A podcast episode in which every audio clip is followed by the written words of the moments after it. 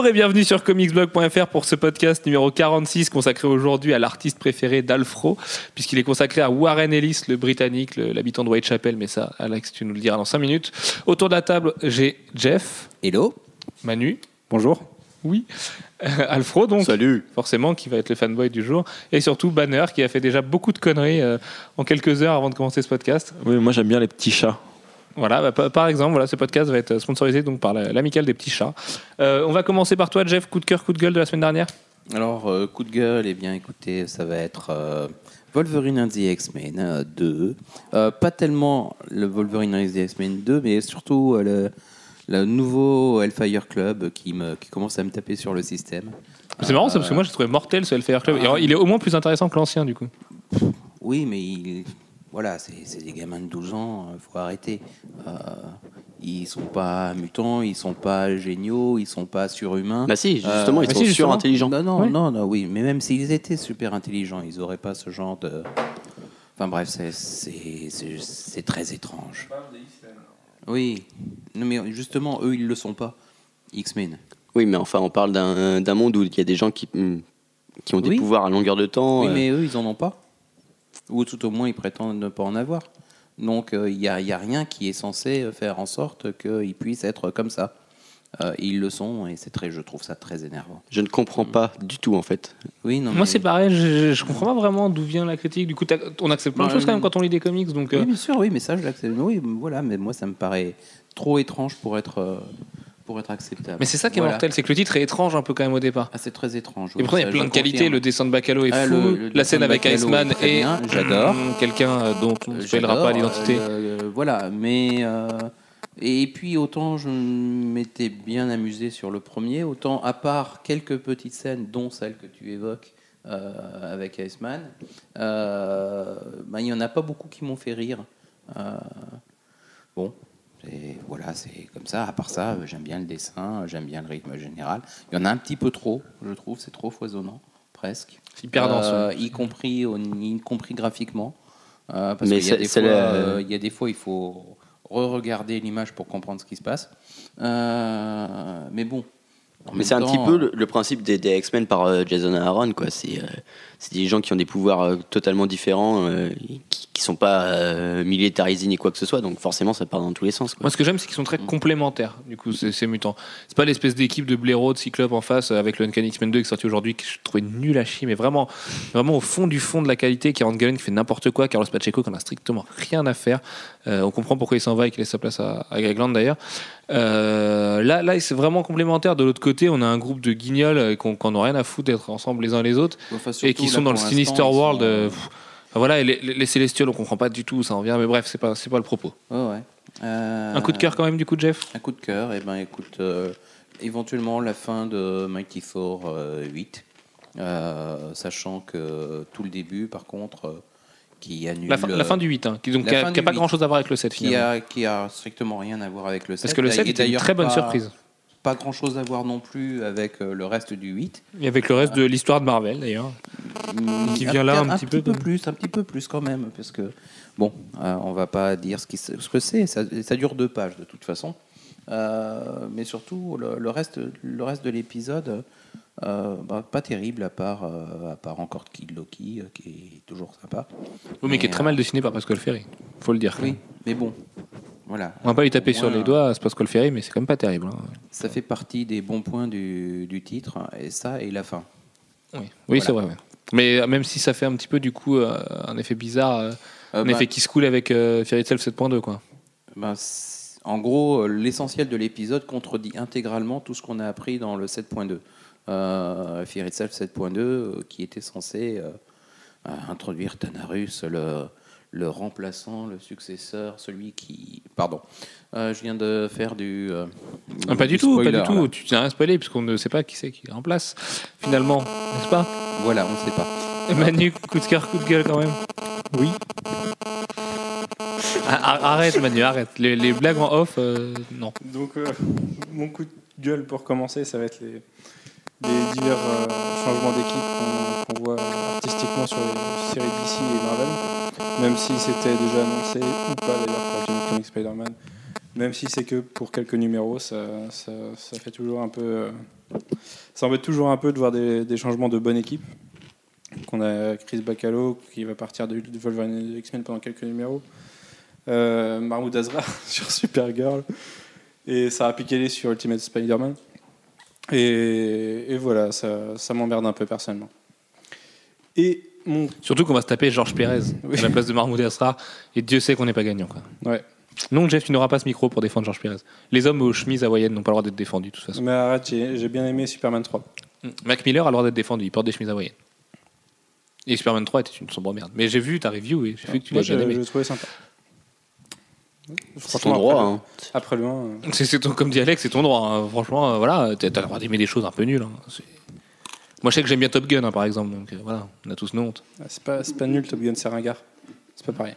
Top Gun, c'est mortel. C'est ni ringard, c'est nul. C'est, parfait. Bref, Et, et donc, mon coup de cœur, ça va être, ça va être un peu spoiler pour les lecteurs VF. j'adore Cloverfield aussi, par exemple. J'ai un peu honte. C'est même un de mes films préférés, si on est dans les confessions comme ça. Mon film préféré, c'est Kick-Ass. Non, non, il fait partie de mes films préférés. Film préféré de tous les temps, je ne sais pas ce que c'est. Je pense que c'est Fight Club, mais ou peut-être Seven, ou peut-être Matrix, ou peut-être peut-être Drive. ou peut-être Drive, finalement. Allez, bref. Bref, nous avons pourri ce podcast. Euh, oui, donc mon, mon coup de cœur, ça va être un peu spoiler pour les lecteurs VF. C'est quoi ton Euh, film préféré, Manu Tu veux qu'on recommence le podcast Ah, Vraiment, c'est quoi ton film préféré? Excusez-moi de vous déranger, J'ai pas spécialement de film Allez, préféré. s'il devait en rester un seul. Par contre, fais-le vite, hein, parce qu'on va pas ennuyer les gens pendant 3 heures non plus. Transformers 3. Pff, Espèce de gros blaireau. Mais je déconne, Alfro. c'est- juste que j'ai pas de. Alfro, ton film préféré sera Transformers 3, très bien. Pulp Fiction. Ouais, forcément, c'est facile ça. Gilles Banner, pardon. La maison des mille morts. Oui, mais, mais pas forcément, mais toi, pourquoi je te demande ça, toi aussi Bah, je dirais bienvenue à Gataka. C'est vrai? Ouais. Mais pourtant, Time Out est une grosse merde. Euh, Jeff, attention, vite, je vois ta moue. Allez, tu as réfléchi, tu vas me donner ton film préféré maintenant. Ouais. Super. euh, bof. Euh, le Grand Bleu. C'est vrai? Ouais. j'aime bien le grand bleu, d'accord, très bien. Euh, un coup de cœur, Manu? Oui, oui, il paraît que j'en ai un. Donc, comme même Fight Club, le meilleur film de tous les temps. de- depuis 5 minutes, c'est un peu spoiler pour Lecteur VF, puisqu'on a, on a à peu près 5 ans de retard dans la publication de BPRD. Et euh, mon coup de cœur, c'est la, la direction que prend la série, et surtout sa suite, euh, depuis cette année, et en 2012. Euh, bon, spoiler euh, pendant 20 secondes, globalement, c'est l'enfer sur Terre. Voilà, c'est- voilà. Bonne ambiance. On a des, on a des gros changements dans la série comparé. euh, Enfin, quand on, quand on lit du Marvel ou du DC, euh, ça fait plaisir d'avoir des vrais changements qui durent. Et, et donc voilà, c'est plutôt sympa et Ouais, j'espère enfin, que. pèse tout le choléra de toute façon. Tu sais, même Dark Horse, ils savent très bien revenir en arrière et faire mourir leur perso plusieurs fois. C'est pareil, c'est juste que ça dure un peu plus longtemps, c'est comme Marvel et DC finalement. Ouais, je suis pas d'accord. C'est vraiment. Enfin, ils vont des vrais changements qui durent. Enfin bref. Et donc voilà, j'espère que Delcourt accélérera un peu sa publication pour qu'on voit ça en France euh, avant 2015. Ça devrait arriver de toute façon. Delco est vraiment passionné du coup de BPRD, toute la ligne euh, Dark Horse, euh, de Mignola particulièrement, et du coup il y a des chances que ça arrive et que ça s'accélère un petit peu. Bah, L'avantage, c'est qu'ils ont sorti PPRD 1946 et 47 de, de la continuité des, des TPB pour euh, peut-être les publier à part en plus hors série. Du coup, ça accélère un peu le rythme, mais euh, ça, ça reste toujours 3-4 ans de retard quand même. Très bien. Alfro, coup de cœur, coup de gueule Euh, bah, coup de gueule, euh, à peu près comme euh, Manu, avec, je rajouterais pas Comédien qui, qui quitte Ultimate X-Men. C'est un petit peu dommage pour, pour voir un tâcheron arriver. Carlo Barberi, qui est quand même pas, le, qui est pas, faire qui est pas quoi nul, mais qui est vraiment un artiste feeling quoi. Voilà, c'est pas, c'est pas pas qui va faire quoi finalement, on le sait pas, et ça, euh, ça ne ferait peut-être que renforcer l'idée du fameux reboot Marvel euh, dont on parle maintenant depuis quelques semaines et qui devient de plus en plus clair dans le sens où tous les bons artistes bizarrement sont en train de fuir en Mm. ce moment. On ne met que des artistes de fill-in euh, pour avril prochain, enfin tout, tout ce qui est février, mars, avril Ouais, et voilà et les mois à venir. Euh, ce qui est à peu près donc la période à laquelle on situe le relaunch. On, en parlait de juin notamment, Euh, peut-être peut-être juillet, peut-être juste après San Diego. Enfin voilà, on en saura plus. Mais ça commence quand même à sentir bon le relaunch du côté de Marvel parce Ouais, qu'il y a, vraiment plus une seule star au dessin quoi. Ils récupèrent toutes leurs euh, toutes leurs va- valeurs sûres. Qui... On sait en plus que c'est des artistes qui n'ont pas de problème de délai. Donc, quelque part, Par exemple, pour ça, il y a un Bacalo, même si euh, il se fait remplacer par Nick Bradshaw, il n'a pas de problème de délai, euh, pas Comedina non plus, Sarah Pikeli non plus. Non, parce qu'en général, quand il arrête sur une série, c'est qu'il va sur une autre. Donc, euh, Bah ouais, ouais. C'est pour ça, et tous les dessinateurs stars sont en train d'être mis dans un espèce de coin chez Marvel. Est-ce qu'ils sont pas en train de travailler un relaunch, mais un vrai relaunch, pas fait dans l'urgence comme en face Moi, j'y crois plutôt et plutôt de plus en plus. Donc euh, voilà. Et puis en fait, ça me semble pas si fou que ça comme idée.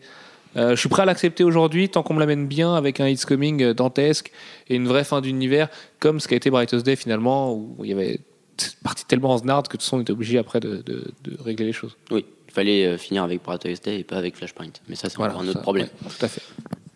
Moi, je maintiens que ça sera un peu du baissage de froc. Mais... Après, ils ont Oui, c'est du baissage sauvés, de froc, mais à un moment donné, c'est ça où l'industrie elle se casse la gueule. Donc, euh, de toute façon, euh, quand tu vois la qualité des productions d'ici, là, là c'est numéro 3, on a quand même mangé hein, ce mois-ci. hein. C'était quand même vraiment tout pourri dans l'ensemble. Euh, on, a bien senti qu'on s'était tout, tout pris au premier mois, c'était génial, on avait les yeux qui brillaient et tout. Là, Quand même, le Batman 3, il est mieux que Non, le 1 et le 2. il y a- euh, le- sur, sur, cin- sur 57 titres, autant ah, quand on a fait le podcast bilan il y a quelques mois, il y en avait une grosse vingtaine qui valaient le coup. Moi aujourd'hui, des New Guardians, euh, il y, a plein de trucs comme ça. Ça m'intéresse plus. Ça y est, ça y est. Après le troisième numéro, j'ai plus envie parce que parce qu'on sent qu'en fait, c'est de la grosse popote. euh, c'est fait pour les fanboys et euh, l'univers Green Lantern, il s'est tassé d'un coup. Et finalement, c'est Green Lantern qui est redevenu bien, comme quoi les grands auteurs font les bonnes New séries. Guardians, je l'ai lu hier, je crois. Oh là là. Mais par exemple, mais, mais c'est un exemple, je trouve qu'il est assez symptomatique de tout ce qui se passe dans, dans le relaunch d'ici. Et à- en plus, à côté de ça, DC reste très majoritaire par rapport à Marvel en termes de vente. C'est-à-dire que chez Marvel, ça va quand même très très mal. Euh, malgré les annulations auxquelles on ne croit pas, parce que c'est pas une annulation qui va plomber un éditeur ou, ou ce genre de choses. Ce serait baisser son froc, mais en même temps, si ça peut faire vivre l'industrie et si Marvel peut se payer un vrai relaunch pour leur première fois, pourquoi pas? Après, maintenant, si c'est un relaunch qui nous donne un univers alternatif euh, et qui revient à l'univers Ultimate, non, c'est pas intéressant. Non, et puis refaire naître une vraie concurrence entre DC et Marvel, quoi. C'est c'est ça. Ils vivaient de l'émulation, et là, en ce moment, on, sent qu'il y en a plus un qui suit l'autre. euh, ouais. C'est la période, un novembre tous les ans, c'est la période un peu creuse pour les comics. On s'en sort Non, parce qu'il y a toujours deux années- trois, deux, trois vraies petites pépites à droite à gauche, mais Non, mais ça fait des années que les deux, ils s'affrontent plus vraiment, quoi. Alors qu'on a besoin de ça. Quelque part, c'est aussi ce qui fait tourner l'industrie, donc. euh, bah là, du coup, si, mais l'affrontement il est, il, est, il est indirect, mais il y a une émulation quand même. Du coup, s'il reboot, c'est Oui, s'il y a, d'une reboot, là, il va y avoir, euh, va y avoir euh, Clash, et puis ça va être sympa, quoi. Mais moi, je sais que petit à petit, en fait, je pense, enfin, je pense vraiment que j'arriverai à accepter ce relaunch. Je sais pas ce que vous en pensez, mais moi, si on m'annonce un relaunch, de- un relaunch demain, tant que c'est bien fait, pff, moi, je suis d'accord. C'est Bah, si ça finit avec le Phoenix. Ah, moi, ouais. je suis toujours convaincu que DC a fait une bonne opération. hein. Ils ont récupéré masse de lecteurs. euh. Oui, non, mais attends, attends, attends. Là, on parle pas de commercial, on parle quand même de, de continuité, de garder des lecteurs et de ce que les die-hard fans vont accepter ou pas. Moi, je sais qu'on peut se considérer, je pense, comme die-hard fan autour de la table. Euh, moi, je suis prêt à l'accepter si ça se finit bien avec le Phoenix, par exemple, en 2012. Mais si la fin est solide, il n'y a pas de souci. Les mecs font ce qu'ils veulent derrière, c'est l'entertainment, euh, tant que c'est bien fait. euh. Après, si c'est pour se retaper voilà, du Ultimate Spider-Man et, le mettre latino, parce que comme ça, on est content avec toutes les minorités, c'est pas, pas le but non plus. Il faut vraiment repartir sur les mêmes bases et laisser à l'univers Ultimate tout ce qui est propre à lui, d'ailleurs, parce qu'il s'est un peu perdu aussi, le pauvre. Euh, mais il y a, il y, a moyen- il y a moyen de faire un truc bien, je pense, avec Oui, ça. et pas faire un psy- pseudo-relaunch euh, comme. Bah, euh, c'est- c'est- DC, et là-dessus, ouais, ils peuvent mettre une petite quenelle à DC quand même, parce que DC a pas été clair sur sa continuité, chose que Marvel peut éviter. Et du coup, faire un vrai relaunch. Et du coup, on repart de zéro, d'un vrai zéro, quoi. Ou pas d'ailleurs, finalement, ils le feront peut-être pas, ils garderont peut-être des éléments de continuité aussi, je pense que c'est intéressant. Mais euh, Marvel qui relaunch commercialement, c'est quand même dix fois plus fort que DC. Je pense qu'un mec comme Spider-Man qui repart à zéro, je pense que ça attire beaucoup plus de monde Ouais, que- qu'un même qu'un Batman qui, re- qui repart à zéro. Back in High School et compagnie. plus, euh, il n'est pas reparti à zéro, Batman. Non, en plus Non, Batman n'est pas reparti à zéro pour le coup. La continuité euh, Batman, elle est, euh, elle est à peu près identique à celle de- d'avant. Il y a quelques changements, en particulier du côté de Batgirl, mais et de Red Hood et compagnie, mais voilà, c'est tout. Le problème, c'est qu'il faudrait se renouveler créativement. Et c'est pas forcément facile de pas refaire la même chose ou de pas de pas pomper son propre univers. On Avec les sur bons- l'univers Ultimate. hein. Avec les bons auteurs, ça marche. Moi, je Ouais, puis, euh, d'auteur. Tu pars d'une d'une copie vierge, c'est quand même vachement plus facile que d'avoir des années de continuité derrière qui te plombent euh, une histoire. hein. Ce qu'il faut, c'est un Scott Snyder euh, du côté de Marvel. Quoi. Les- la différence, c'est que DC a vu les bons coups pour les scénaristes, Marvel a vu les bons coups pour les dessinateurs, et j'y reviendrai dans mon coup de cœur dans 5 minutes. Et, euh, et voilà, c'est tant qu'on tant qu'on laisse pas Brad Bendis euh, s'occuper de tout, ça peut être cool parce que Bendis, on sait qu'il a son background derrière et qu'il pourra pas euh, voilà faire abstraction de tout ce que lui a fait. Même si moi, c'est un de mes auteurs préférés, donc euh, voilà. Après, Bendis, il est symptomatique. C'est un excellent auteur, mais en ce moment, il écrit en écriture automatique. C'est affreux. Il refait tout le temps les mêmes Sur ce choses. qu'il aime pas, sur Ultimate Spider-Man, il est en train de livrer une des meilleures séries de l'année. Parce que c'est son bébé. Quoi. Ouais, mais attends, ses premiers euh, épisodes d'Avengers, il déboîtait tout. Là, le problème, c'est oui, il était plombé par Romita Junior. Non, mais. Ah, tu parles des, des vieux Oui, les vieux Avec Disassembled. Disassemble, des compagnies, Voilà. avec euh, New Avengers et tout. Oui, totalement. C'était les meilleures choses. Oui, c'était un euh, événement. Euh, Brian Bendis, il doit rendre combien de scripts par mois? Enfin, bon, on fera un, peu, un podcast sur lui un jour. Allez, on va parler de Warren Ellis un peu. Euh, coup de cœur ou coup de gueule, non? Le- il me reste le coup de Il cœur, il me semble. ton, ton coup de cœur, ouais. Eh ben, c'était pour revenir ce qu'avait dit, sur ce qu'avait dit Jeff. euh, moi, j'ai vachement apprécié Wolverine and the X-Men 2, qui a su conserver la même fougue et le, le- le même délire que le 1, ce qui était quand même euh, compliqué, tout en amenant euh, des scènes assez euh, anthologiques, comme le Brood qui tombe amoureux de Idier, euh, une utilisation d'Iceman euh, incroyable. Et euh, voilà, c'est de l'humour à longueur de temps, quoi. C'est génial. On a quand même Krakoa. Et on Et a Krakoa. Krakoa, puis, mais ce Brood, il est mortel, quoi. Puis euh, les, les, les sodas Frankenstein. C'est, enfin, c'est délirant, quoi. Et c'est ça qui. C'est très délirant. C'est rafraîchissant. Ah, C'est sûr que tu te dis que c'est le même auteur que Scalp, euh, oui, tu, tu as du mal à y croire au départ. Oui. Complètement. C'est le côté barbe, tu peux être marrant et très agressif avec Non, une barbe. C'est le, euh, le même auteur que Astonishing euh, Spider-Man and Wolverine. Donc euh, là aussi, c'est très délirant. Ouais, mais j'avais pas trop aimé moi le scénario d'Astonishing Spider-Man et Wolverine du coup. Le Ah, la premier- fin le, était le partie, premier était très Le premier était très bien, ouais. c'est juste que la fin, Euh, c'est bon, t'as son moral après, Jason. Ça part dans tous les sens et euh, c'est moins bien. Par contre, Adam Kubert, oh là là, qu'est-ce que c'était beau. Et je pense que Jason Aaron est un super type pour se taper des cuites avec. Oui, il y a Il y a ça, mo- il y a mais moyen. la barbe aussi fait ça. Ouais. C'est un- le troisième pouvoir Ouais, de la contre, barbe. euh, lui, il, il te boit euh, trois, trois bouteilles pendant que t'en bois une. hein. Je pense qu'il boit tout le whisky du Tennessee pendant que toi tu finis ta bière. Euh, Banner, coup de cœur, coup de gueule? Alors comme euh, j'ai l'impression qu'on aime bien dire symptomatique ce soir, euh, je vais dénoncer un truc que je trouve assez symptomatique, c'est la multiplication des séries sur, euh, sur tout en fait. Genre, euh, déjà ça m'avait saoulé sur euh, Hulk à une période, il y en avait au moins 3 ou 4 à suivre. Et là je me suis décidé à, à suivre euh, un autre truc un peu mainstream, c'est-à-dire euh, FF, donc Future Foundation. Et qu'est-ce qui se passe? Eh ben hop, Fantastic Four plus Future Foundation. Merci, bonsoir. Et c'est ça. Sachant que les deux sont très mauvais. Ah oui, mais c'est pas de ma faute ça. hein. mais euh, ouais, c'est pareil. c'est- J'ai, C'était pas une accusation. je dois avoir euh, deux Planet of the Apes, deux euh, 30 Days of Oui, Night. cet homme lit Planet of the Apes. Et c'est hyper mortel. Un jour, je ferai la review. C'est bien en fait. Non, Oui, c'est vraiment, euh, c'est vraiment excellent. D'ailleurs, ça, ça pourrait être un coup de cœur, mais je voulais pas parler de ça. Euh, donc mon coup de cœur, c'était, euh, je crois que j'ai déjà eu le même, euh, genre la dernière fois que je suis venu à un podcast, donc il y a très très longtemps. Très longtemps. C'était Wolf. Et ben c'est encore Wolf parce qu'à chaque numéro, je, je me demande pourquoi et comment ça se passe pour que ça arrive à faire des trucs comme ça. Mais Donc Wolf qui sort chez Atlas, hein, c'est ça oui, c'est chez Écrit par Atlas. Steve Niles, qui est un de tes, tes demi-dieux à toi. En- en f- oui, c'est ça. Mais en fait, en gros, je, l'attendais comme un espèce de, de Conan-like euh, un, peu bizarre.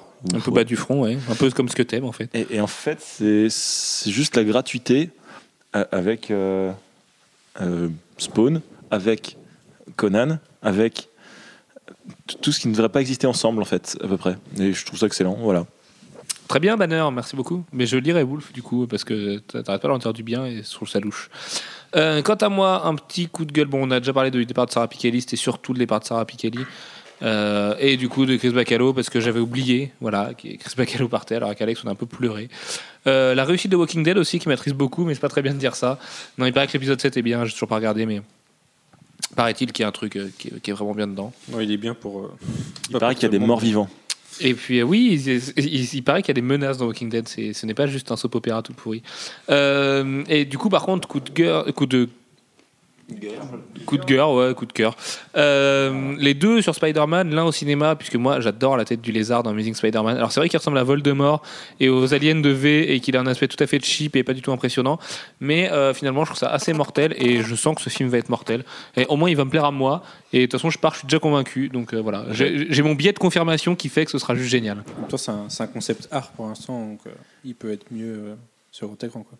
Tout à fait. Et en parlant de biais de confirmation, allez lire l'édito de Raran sur Gameblog cette semaine, il est absolument mortel sur pourquoi les forums, euh, ça part en snard comme ça à chaque fois. Et on leur fait un big up et un gros coucou aux gens de Gameblog. Et mon autre coup de cœur, du coup, c'est Scarlet Spider 1, puisque euh, j'étais complètement pas convaincu, mais alors vraiment, hein, je pense que je suis le premier à hurler dans les podcasts il y a quelques semaines quand on a appris qu'il y avait une série euh, Scarlet Spider qui était en préparation. Maintenant je connais l'identité du bonhomme, ça va parce que c'est celui que je l'aime le plus pire moins. Tu vois ce que je veux dire Alex, euh, me regarde pas comme ça. Euh, non, voilà, je pense qu'ils ont choisi le bon porteur. Euh, la couverture est plutôt jolie, mais c'est surtout de l'intérieur. Parce que Ryan Stegman, je pense que c'est un futur très très gros tueur de Marvel. C'est juste du vrai comics. Voilà, il n'y a pas de- d'effet absolument dingue. C'est juste du pur découpage, c'est très très très beau. Euh, ça marche hyper bien. Enfin voilà, le mec est ultra efficace. Il rappelle un peu, euh, pff, qu'est-ce qu'il rappelle Euh, Beaucoup de jambon. Il y a du Paco Medina dans lui. Il y a un peu de Stuart Timonen dans le découpage. Enfin, Un peu de Hart Adams. un peu de Art Adams. Ouais, mais c'est, enfin ouais, Art Adams, ouais, un, un poil moins. Du Adam Kubert un peu aussi. Enfin, c'est juste vraiment de l'efficacité pure et je pense que Marvel a mis la main sur un espèce d'assassin avec ce mec-là. Et ça m'étonnerait pas qu'on le voit sur Spider-Man tout court d'ici, d'ici quelques mois. Quoi. Ça pourrait être cool si on avait un reboot Marvel, on pourrait avoir une nouvelle saga du clone. Non, non, non. Et peut-être que dans le reboot Marvel, Gwen Stacy n'aurait pas d'enfant avec Norman Osborn. Euh, et donc, mon autre coup de cœur, du coup, mon dernier, parce que ça fait quand même trois, c'est euh, Clayman au dessin de Magneto, notre héros, parce que pour moi, Ren Stegman, ça rime avec Clayman. D'ailleurs, pas pour moi, pour, le- pour le- le- la langue française aussi. Et euh, non, c'est dans toutes les langues, oui, finalement. Peut-être qu'il y a des gens qui prononcent Clayman et puis Ren Stegman, tu vois, ou l'inverse. Euh, non, toujours est-il que, que lui aussi, c'est un futur gros tueur de, de Marvel et que voilà, je pense que, comme on le disait il y a 5 minutes, Marvel a mis la, la main sur euh, de très très bons talents et ça fait plaisir. Même si le scénario de Magneto, notre héros, euh, n'a pas l'air génial, génial. euh, Voilà, le premier numéro était bien, mais bon, euh, l'affrontement avec Joseph, euh, c'est bon, on en a plein le cul. euh. Le retour au 90, ça va aller. euh, Voilà, pour big up aux gens qui ont eu Gala dans la tête toute la semaine, euh, la semaine dernière à cause de notre podcast. N'est-ce pas, euh, Arnaud? Euh, Sur ce, messieurs, parlons d'un autre barbu. Euh, d'un autre misanthrope, voilà, il n'y a pas qu'Alan Moore dans la vie qui déteste les gens. Il y a aussi Warren Ellis, euh, cette espèce de reclus de Whitechapel à Londres, euh, très bizarre, qui ne sort qu'une fois par an à la MCM Expo et qui écrit beaucoup de choses pour Marvel, Wildstorm, Avatar, Image, entre autres. Alex, est-ce que tu nous faire la biblio un petit peu de cette espèce de dépressif qui travaille beaucoup trop? Alors, le monsieur est né dans les sexes, il me semble, en 1968. Il me, res- il me ressemble encore. Et euh, donc, euh, bah, c'est un, un homme qui a très vite commencé à écrire, avec plus ou moins de bonheur, qui... euh, 85. 85, dans, dans un... J'avais donc moins 3 ans. Non, tu étais très Et jeune. il a un très joli double menton et il boit de la Red Bull. Voilà. Pour D'accord. entrer dans la vie privée un petit peu de Warren Ellis. Il a Et- une très belle calvitie qui dissimule avec des chapeaux de mauvais goût à chaque fois d'ailleurs. Ah oui, par contre, il s'habille très très mal. Et euh, au-delà de, de ça, il, il- bah, il a galéré parce qu'il est sorti du, du lycée et il ne savait rien faire. Donc il a fait beaucoup de, de jobs de merde et il s'est mis à écrire pour Marvel UK et pour euh, Doctor Who Magazine et ça l'a lancé très très rapidement. Donc euh, voilà. Très bien. Et- Et c'est un mec qui est très. euh, comment tu disais, Jeff? Prolifique. Ouais, prolifique, mais pas seulement. Euh, Gaiman et Moore, tu, leur- tu leur avais trouvé un joli, euh, un joli adjectif. Érudit, voilà, c'est ça. C'est quelqu'un de très érudit aussi, qui aime beaucoup l'espace euh, et tout le système solaire et tout ce qui se passe dans l'espace et qui est. J'aime bien les uchronies.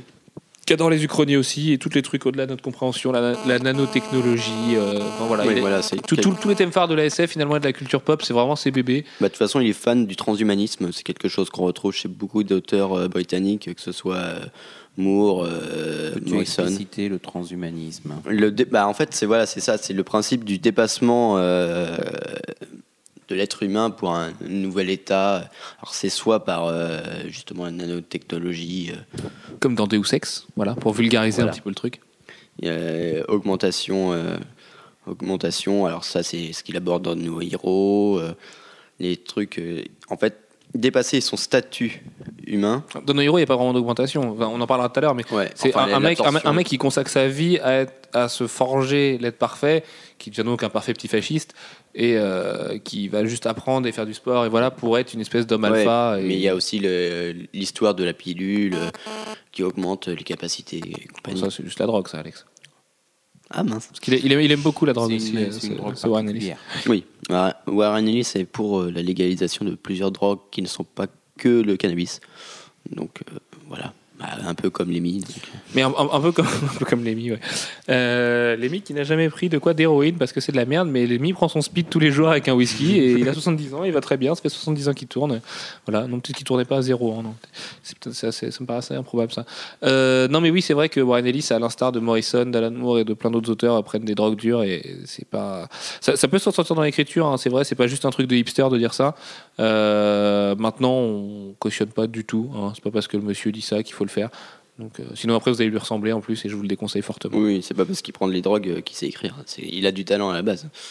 Donc euh, C'est ce que tu nous diras donc dans, quelques minutes, Alex. Et donc, c'est un fan absolu de Londres et de l'Angleterre, euh, l'Angleterre victorienne notamment, euh, comme tu disais, voilà, avec les uchronies, ce genre de choses. Mais ça, c'est pareil.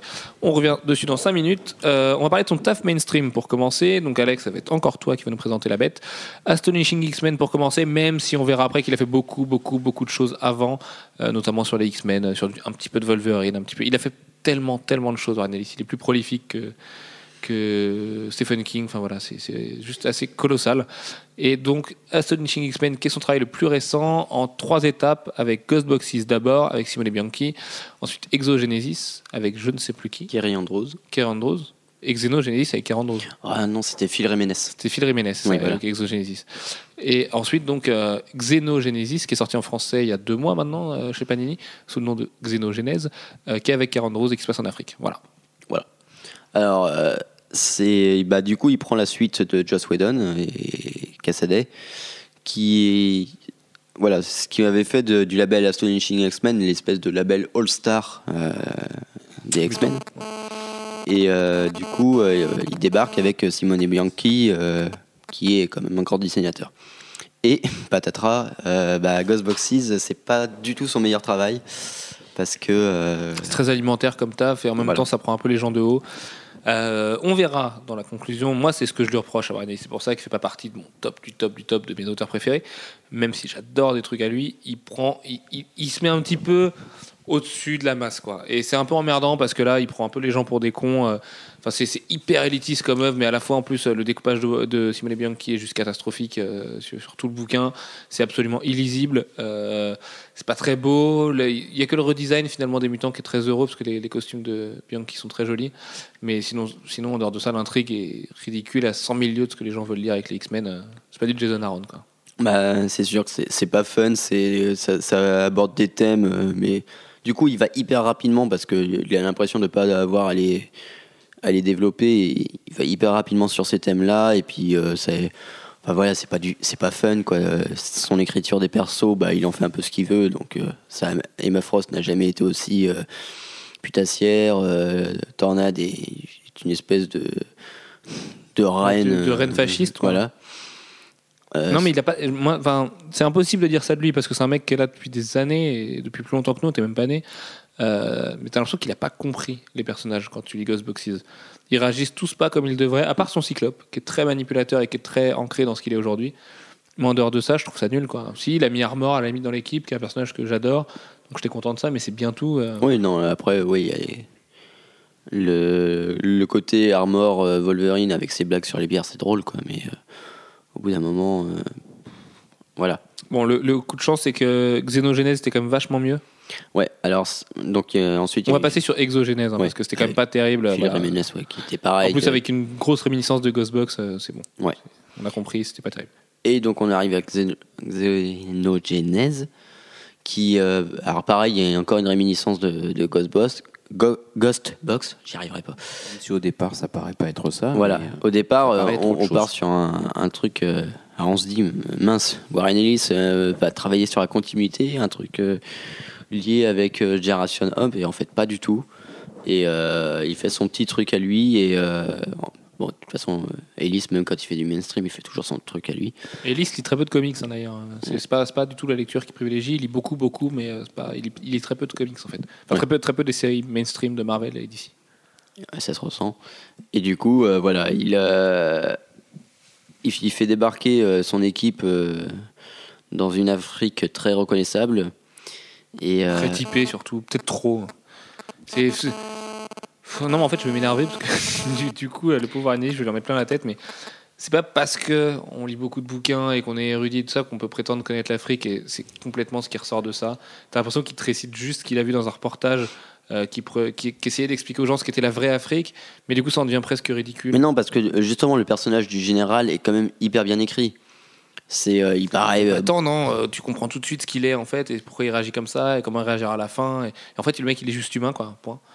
Donc, il est pas si bien écrit ouais, que mais ça. c'est pas du tout un préjugé. Quoi. Le discours, C'est- au fond, il est quand même un poil démago. Enfin, c'est pas, en plus, c'est pas son genre. On verra avec transmettre tout à l'heure. Euh, Arnelli, c'est pas un démago. Quoi. S'il a envie de dire euh, je t'emmerde, il le dit. Et là, euh, Bah, là, le message, c'est un peu. euh, bah, L'Afrique, c'est un peu une changer cause le monde. perdue. hein. Voilà, c'est qu'une mini-série. euh, c'est pas destiné à, Non, mais à c'est pour changer ça, la en face plus. de Ouais, l'univers mais- euh, mutant. Du coup, c'est- c'est- ils, ils mettent de la politique et des bons sentiments africains. Et, euh, Bah, regardez, je trouve nous, pas qu'il y ait de euh, bons sentiments, justement. Il Nous, on dit est que c'est un peu une terre perdue. euh, voilà. euh. Bah non, ça marche pas. Il y en a d'autres qui l'ont fait et qui l'ont mieux fait avant lui. Quoi. Donc, euh, Mais en dehors de ça, les scènes d'action sont mortelles d'ailleurs. L'intrigue est plutôt très bonne dans Xenogenesis. Donc, euh. Puis les scènes de 42 sont excellents. Ouais, il- quand il fait pas des couvertures affreuses, euh, il, se débrouille quoi. Oui, Carando, c'est donc ce mec qui a deux styles, euh, enfin qui en a même trois, euh, qui a fait du très cartoony dans, avec Spider-Man, qui fait du truc un petit peu difforme avec euh, Xenogenèse et qui fait toutes les couvertures de l'univers Ultimate avec plus ou moins de réussite, le pauvre. Euh, non, il y en a des pas mal, je trouve un peu dur. Il y en a deux, trois qui sont réussis quand même finalement. Il y en a une Ultimate Comics The Ultimate 7 avec le retour du faucon qui est juste mortel. On dirait Blade avec des, des ailes et deux flingues, enfin c'est mortel. Euh, donc ensuite, Manu, euh, du côté de l'univers Ultimate, il a également fait beaucoup, beaucoup de choses, cet anglais, puisqu'il a fait Ultimate Fantastic Four, Ultimate Galactus et Ultimate Armor Wars. Est-ce que tu peux nous en Et parler un Ultimate peu Human aussi. Et Ultimate Human. Oui, alors il a commencé avec les Ultimate Fantastic Four dès l'arc 2, je crois, qui prenait la place de, de Bendis, non? Euh, C'était Bendis Millar au début d'Ultimate Fantastic Four? Il me semble que c'était Bendis, et peut-être ensuite Miller. Ouais, pe- peut-être, ouais. Je, Du coup, il a, des années. il a pris la place pour, euh, pour deux arcs. Euh, un arc où on retrouve Fatalis qui attaque les, qui attaque les Fantastic Four. Et là, on retrouve le côté euh, j'aime la robotique et la, nano- la nanotechnologie, puisqu'il leur C'était envoie bien des Bendis robots. Millar hein, sur le 1 Ah, c'est ça. Ouais. Et Ellis sur le 7 à 18. Ok. Et du coup, voilà, on... ouais, c'est, Fatalis. euh, Enfin, oui, je crois que s'appelle l'arc s'appelle Fatalis. euh, qui s'attaque au, au Fantastic Four. On- En gros, il est énervé contre eux. On sait pas trop pourquoi. Enfin, on, on sait pas trop pourquoi. C'est Fatalis. Et, et c'était l'Ultimate Fantastic Four. C'était pas forcément terrible, terrible euh, depuis le début déjà.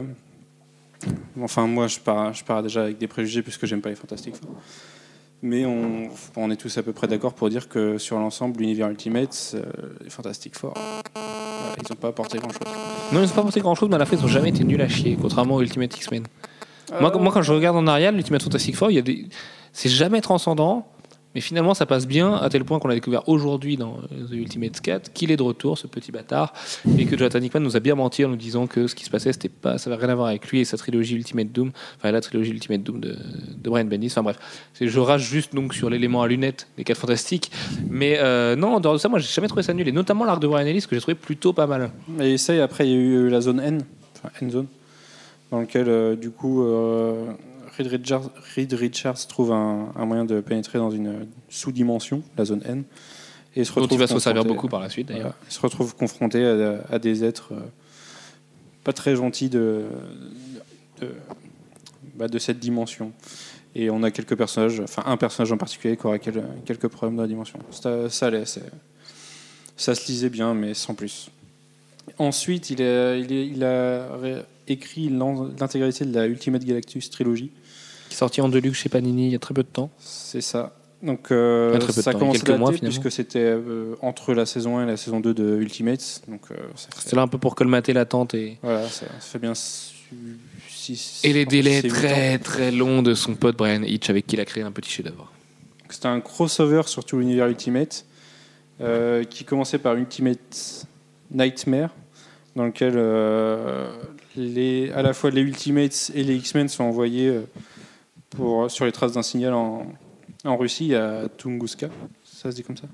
C'est un peu une réinterprétation oui, du mythe de Tunguska euh, que, que, que Banner apprécie beaucoup à côté de Et moi. en fait, il Donc un mystère de, de la, la- comment on pourrait dire de la réalité d'un truc qui s'est passé voilà en Russie on sait jamais trop ce qui s'est passé c'est un peu le Roswell russe quoi.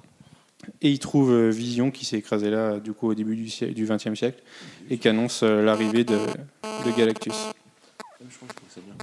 Et la suite, c'est du coup la, la préparation de, de tous les Ultimates pour contrer l'arrivée de Galactus, qui est cette fois-ci un nuage de robots. Donc encore la technologie, et c'est aussi un, un nuage de milliers de robots. ouais. Ah, Je suis désolé de dire ça, je, suis en train de me réveiller. Je, je crois que j'ai lu ça et que j'ai trouvé ça super bien. J'ai pas fait exprès. hein. trouvé Ultimate Nightmare, Nightmare pas génial. Ultimate Secret, ensuite, on a les cris et toute la préparation qui était plutôt pas mal. Et la fin, c'est dans Ultimate Extinction, je crois, euh, où on a Xavier qui envoie le pouvoir du Big Bang euh, dans Galactus pour le faire fuir. Voilà quoi. Ah j'ai pas dû lire la fin alors, mais en tout cas le début était vachement bien. forcément exceptionnel.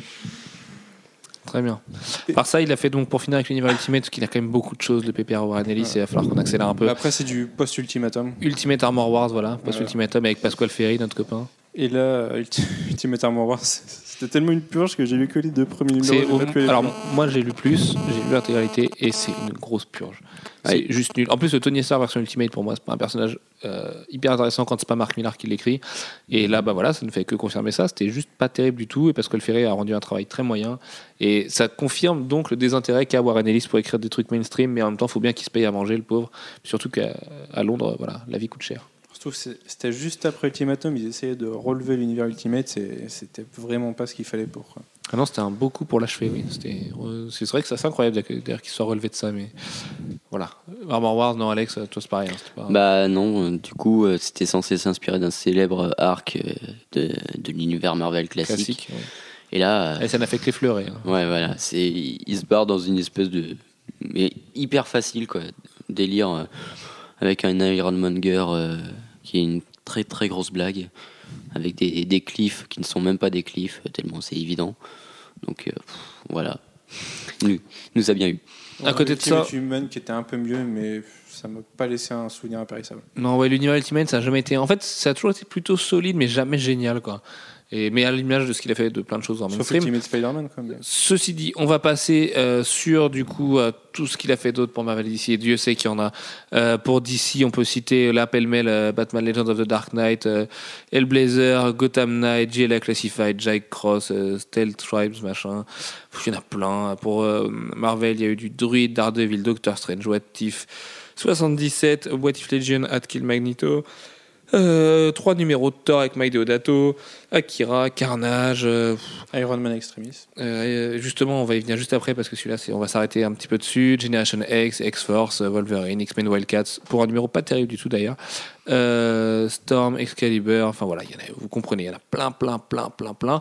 Mais on va s'arrêter sur son plus beau chef-d'œuvre de Marvel et peut-être son titre le plus connu aujourd'hui avec Transmetropolitan et Authority, c'est Iron Man Extremis, Manu.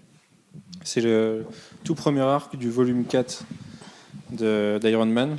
Donc il essaye de réinventer le personnage et de, lui- bah, de, de le renouveler un peu. Euh, très bon arc, sauf que bah, il a un peu fait sa popote, il a un peu donné trop de pouvoir à Iron Man. Ce qui fait, En fait, il a trop donné trop de pouvoir à Tony Stark. oui, à Tony Euh, Stark, puisque oui. du coup, euh, il est devenu Iron Man. on ne spoil pas en disant ça, mais c'est le Tony Stark devient un, un espèce de euh, D'ordinateur vivant. d'ordinateur vivant, mais plus que ça, puisqu'il contrôle en gros tout ce qui est euh, Tout- tout tout, ce ce qui est mécanique, électronique, voilà. Petit point sur le dessin, quand même, c'est dessiné par Adi Granov, qui est très très très rare, qui est un cover artiste que vous connaissez sûrement chez Marvel, qui est très gentil, qui a une femme magnifique et qui va faire un numéro de X-Men, le X-Men 21. On a découvert ça aujourd'hui dans Marvel Previews, donc c'est une très bonne nouvelle. Et euh, Iron Man Extremis va être réédité en France par Panini dans la collection Marvel Select, si je dis pas de bêtises, à 16 euros. Donc jetez-vous dessus, vraiment, c'est une histoire définitive d'Iron Man et c'est celle qui a très très beaucoup, énormément inspiré John Favreau pour Iron Man 1. Voilà, je te rends le micro, il, Jeff. il était déjà sorti dans un, dans un format spécial, il me semble, en France. En, Ouais, en Best Comics. Novel ou- Il était- pas en graphic novel aussi Dans les grandes sagas, là, tout récemment aussi. Tout Aussi, récemment, oui. Ah oui, c'est une grande saga. Ça valait le coup, c'était le numéro 2 en plus. euh, Il valait pas, il valait Euh, pas- 6,95. Ouais, ça. à la sortie. Non, c'était le numéro 4. Que dis-je Même 8,95 pour Extremis. euh, euh, si vous pouvez le trouver encore, euh, je, je pense qu'on peut encore le trouver chez nous, mais bon, euh, si vous pouvez, vous n'êtes pas forcément tout près de Nantes, donc euh, si vous pouvez le trouver Très encore. allé du Port Maillard à plein rêve. euh, Appelez-nous, envoyez-nous des mails, on est gentils. Euh, Du coup, c'était un, un excellent arc, mais comme, euh, comme je l'ai dit, il a donné tellement de pouvoir à Iron Man qu'ils ont été obligés de revenir en arrière. Et, Bah, Et obligé, de le non, mais euh, ils l'ont fait, donc. euh, bah, sans ça, il était vraiment. euh, ah bah, potentiellement, Omnipotent. potentiellement, il est presque quasi omnipotent, mais, Mais- euh, pas tout à fait. Mais bon. Au-delà de ce qu'il a fait avec Iron Man, en fait, ce qui est intéressant dans, ce, dans cet arc, c'est les, les thèmes qu'il aborde, et pour une fois, pas du tout par-dessus la jambe, quoi. C'est que, euh, voilà, il, il a, il a ses thèmes de prédiction sur la technologie, et il, il connaît vraiment euh, les nouvelles technologies, tout ça, et il a une réflexion assez poussée. D'a- D'ailleurs, des fois, c'est dur à suivre les, les termes techniques. Et justement, il va pousser Tony Stark à affronter une espèce de. de dilemme. hein. Non, non, non, un, un mec qui, euh, qui voilà, réfléchit sur un avenir autre que technologique. Et euh, il y, a, une, réflexion, une vraie réflexion derrière. Et euh, du coup, euh, euh, c'est pas seulement un, affrontement ah ouais, mais la technologie pour le progrès, patati patata, et puis de l'autre côté, mais non, ça va tous nous tuer, c'est contre, contre notre nature propre. C'est plus développé, c'est plus profond, et. voilà, et pour une fois, alors que c'est du mainstream, et sans vouloir être pédant, il arrive à faire un truc sympa, quoi. Alors moi, je l'ai pas lu ça, mais ça, ça me pose une question. Est-ce que Tony Stark, quand il est euh, tout Iron Mané, là, il fait encore caca? C'était donc Banner, voilà, comme à chaque euh, podcast, il a des interventions absolument trollesques. Mais euh, ceci, oui, avec Extremis, ça doit être très facile pour lui d'a- d'aller Bah oui, il enlève juste le bout d'armure à cet endroit-là, et puis c'est bon. Ah, c'est dégueulasse.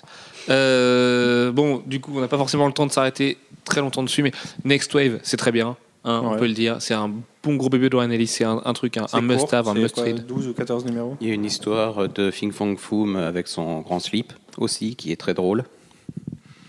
Déjà, Think Fang C'est Foom un- tout seul, c'est c'est un un- peu décalé, mais avec C'est son un grand slip, anti-shield, c'est c'est des anti-héros, c'est c'est- c'est sympa. C'est vraiment un lien, hein, c'est c'est une bonne lecture décalée. Et puis euh, Neo Universal ou Neo Universel en français, qui est aussi très bien selon Jeff. Jeff en deux mots. En deux mots, euh, New Universe, c'est pour les 20 ans de, euh, de l'univers euh, Next Universe, qui avait été la première tentative de, de Marvel de créer un nouvel univers. Et qui s'appelait d'ailleurs le New Universe. Et puis là, ils ont, ils ont retravaillé dessus, ils ont confié à Warren Ellis le soin de, d'essayer de le mettre au goût du jour. Ce qu'il a fait très bien. C'est vraiment très très intéressant comme série. Ça s'est malheureusement arrêté. Euh, et voilà, ça fait partie des séries dont on n'aura pas la suite, alors qu'il y avait tout un background qui était vraiment très sympa à, à explorer, qui avait déjà été développé, mais pas assez. Il a, il a aussi lancé une très bonne euh, période pour les Thunderbolts, post-Civil War, avec euh, Norman Osborn à la tête En faisant entraîner le truc pendant 30 numéros. C'est vrai que c'était très non, bien. c'était très bon. Ouais, non, je suis pas d'accord. Euh, mais ceci, le dessin était très beau et son Norman Osborn, euh, voilà, c'était pas incroyable, mais c'est vrai que ça a au moins introduit du coup Dark Reign et Secret Invasion euh, en filigrane pendant 30 numéros. Euh, du coup, on va attaquer le gros morceau, hein, au bout de 40 minutes, ce serait une bonne idée. Son taf Avatar et indé, comme je l'appelle dans mon programme, donc tout ce qu'il a fait pour Avatar et pour les éditeurs indépendants. On va commencer avec sa trinité à lui, sa réécriture des super-héros, un petit peu son, son plan Mark Wade, on va appeler ça, genre si je réinterprétais le super-héros à ma sauce. On va commencer par lequel? On va commencer par Black Summer, qui est considéré par beaucoup comme le Watchmen de 2010. Alex, qu'est-ce que t'en as pensé? Ben, je trouve que. Dessiné par Juan Roserip, disons-le. Plutôt de 2009 d'ailleurs, Ou 2009 ou, peut-être. euh, ou peut-être même 2008. Peut-être même Mais bon. 2008. Oui, oui, c'est plus vieux. Peut-être même 2007. Peut-être même Non, pas 2007, 2007. finalement. Finalement, qui sommes-nous? Et donc, euh, Black Summer, euh, alors c'est. euh, la, la comparaison avec euh, Watchmen est hyper abusive parce que euh, justement, ça ça a absolument rien à voir. C'est. pas euh, une déconstruction, c'est plus une, euh, un truc un peu politique et euh, avec un départ avec un départ hyper violent euh, où euh, les héros ont été exclus euh, pendant très longtemps. Enfin, il y a eu des, des surhumains qui ont été créés avec des drogues, avec d'autres produits. euh, et qui ont permis euh, de créer euh, des héros. Et puis ils ont, ils ont disparu de la, de la scène générale. Et il y en a un d'entre eux qui, trouve qu'il y a trop de corruption euh, dans le monde, et en particulier dans le monde politique. Et le numéro zéro de Black Summer, euh, c'est ce ex-super-héros euh, qui décide de tuer tout le monde au Sénat. À la Chambre, enfin il y a le président, les, les, dé- les députés, les sénateurs, tout le monde est là et il tue tout le monde et il prend le pouvoir. Et après, ben, ses, petits, ses ex-petits copains sont poursuivis euh, par euh, tous les barbouzes euh, du monde. Euh, et ça finit par créer une espèce de révolution. Mais d'ailleurs, il prend pas du tout le pouvoir. hein. Il Non, tue il le tout le prend monde et ensuite il se barre. Oui. Donc euh, voilà, c'est Mais, c'est- mais, c'est un- mais ça, crée, ça crée tout un tas de. euh, d'ailleurs- D'ailleurs, on voit, on voit jamais le résultat final de, de Black Summer. Oui, mais on- voilà, il y a, y aussi les idées les- anarchistes qui sont un peu que les euh, dedans. qui sont créés par, ce, par cet événement euh, là. Et euh, c'est l'exploration de toutes les conséquences d'un tel acte, enfin de toutes les conséquences rapides d'un tel acte qui sont, qui sont explorés. Et euh, c'est vraiment très très bien. Ça marche très violent aussi, il faut le dire quand même. Très violent, titre, très graphiquement violent aussi. On a euh, notre ami euh, Juan Roserip. Juan Roserip qui se donne- qui s'en donne à cœur joie. Ouais, mais alors pour le coup, trop graphiquement violent. C'est de la purée pour moi, c'est illisible. J'ai- trop de mal à. Autant j'ai adoré, autant euh, j'ai eu beaucoup de mal à le, à le regarder en fait. J'ai beaucoup lu les bulles et évité de regarder les dessins. tu sais, c'est- enfin, Ouais, il, y en a plein, il y en a plein partout. oui, on, C'est, on- on dirait qu'il avait voulu faire un, un labyrinthe sur chaque case. Vous savez, les labyrinthes qu'on fait quand on est petit, bah, comme ça, mais dans des dessins. C'est très compliqué à regarder. Mais c'est vrai que c'est un peu du ultra hy- hyper detailed, ce Juan Roserip. En fait, euh, Juan Roserip, ça ressemble beaucoup à Jeff, euh, Joe Darrow. à Jeff Darrow. Et euh, sauf qu'il y a, sauf que c'est un tout petit peu moins lisible parce que les couleurs sont plus plates euh, que Jeff Darrow. Mais bon, C'est vrai. Euh, du coup, le même Juan Roserip l'a aussi aidé à faire No Hero, qui est moi mon préféré dans la, tri- dans la trilogie, puisque je le trouve juste génial, qui est un peu le pendant euh, ultra violent et sous LSD de Kikas, du coup, hein, pour le dire vite, parce que dès qu'il y a un, dès qu'il y a un héros civil maintenant, un real life super héros, on compare à Kikas. Euh, Alex, t'as bien aimé aussi No Hero, non? Ouais, et puis comparé à Kikas, il rencontre quand même des gens qui sont un petit peu plus. euh, Enfin, moins cheap, quoi. C'est. euh, voilà. Ouais, mais là, il va rencontrer en fait des, espèces de, scientifiques euh, expérimentaux un peu fous euh, qui, eux, ne plaisantent pas. C'est un petit peu euh, bah, l'affrontement entre l'idéal et puis bah, le pragmatisme de la chose, quoi. Complètement. En fait, on commence donc au début de l'histoire, le, mec est en train de se former pour être un héros parfait, le, le mal alpha dont on parlait tout à l'heure. Et finalement, au moment où il veut lui-même devenir un super-héros, il y a un petit côté The Boys d'ailleurs. Il se rend compte que derrière la racine est pourrie à la base. Euh, il prend des drogues qui donnent des 4 pages ou 5 ou 6 pages absolument hallucinantes qui sont des tableaux de Juan Roserip. C'est juste de la folie. Euh, on a l'impression de soi-même de- d'avoir euh, pris des trucs un peu chelous. Et ensuite, voilà, derrière, ça devient très pragmatique et on voit qu'être un héros, bah, quand c'est finalement beaucoup plus terre à terre que ça, et ajouter à ça la dégénéresccence euh, dont il est victime et tout ça. C'est très dur à lire, Très très dur à lire, euh, c'est très violent, c'est absolument désespéré, et voilà, ça fait aucune concession. euh, c'est pas du tout la même violence que du. Marc Millar, mais c'est très cynique, voilà. Et ça finit mal, et voilà. Euh, nos héros, c'est vraiment, vraiment très très noir comme œuvre, mais en même temps, moi j'ai trouvé que c'était juste purement génial. Et le dernier de cette trilogie, du coup, parce qu'il faut accélérer, euh, c'est Super God. Et toi, Jeff, t'as plutôt bien aimé Super God? Un super god, c'est cette fois-ci, c'est pas des humains dont on dont on fait euh, des euh, des surhommes. C'est que se passerait-il si nous humains on euh, nos propres dieux, Dessiné Euh, par euh, Gary Gastoni. Voilà. destinés par Gary Gastoni. Et les En trois gros, volumes de la euh, trilogie sont dispo chez Milady Graphics, à qui on fait des gros bisous. D'accord. Trois volumes de deux épisodes. Ok. Euh, Non. Les trois volumes de Super God, No Hero et Black Summer. Ah pardon. Tu les as en boutique, Jeff. Ok. Non mais je, je comprenais pas trois trois volumes de No Hero euh, comme il les faisait six épisodes. Non, oui, ça aurait été très, Ça me très paraissait bizarre. bizarre. Euh, oui, donc euh, l'idée de base de, de Super God, c'est euh, chaque nation, chacun, c'était encore une chronie. Euh, c'est avec chaque pays se met à créer son propre dieu à partir des ben, de, de ses propres mythologies. Et ben, chacun, chacun se retrouve avec son propre dieu qui euh, veut protéger sa nation. Seulement, enfin, sa nation. Euh, pas forcément d'ailleurs, euh, mais qui se met du coup. Est-ce que les dieux s'intéresseraient vraiment à nous S'ils existaient vraiment Et qu'est-ce qu'ils feraient s'ils étaient confrontés à d'autres dieux aussi, qui seraient à côté, qui feraient exactement la même chose qu'eux Et en gros, ben, avec des dieux, c'est la guerre nucléaire, mais euh, en pire.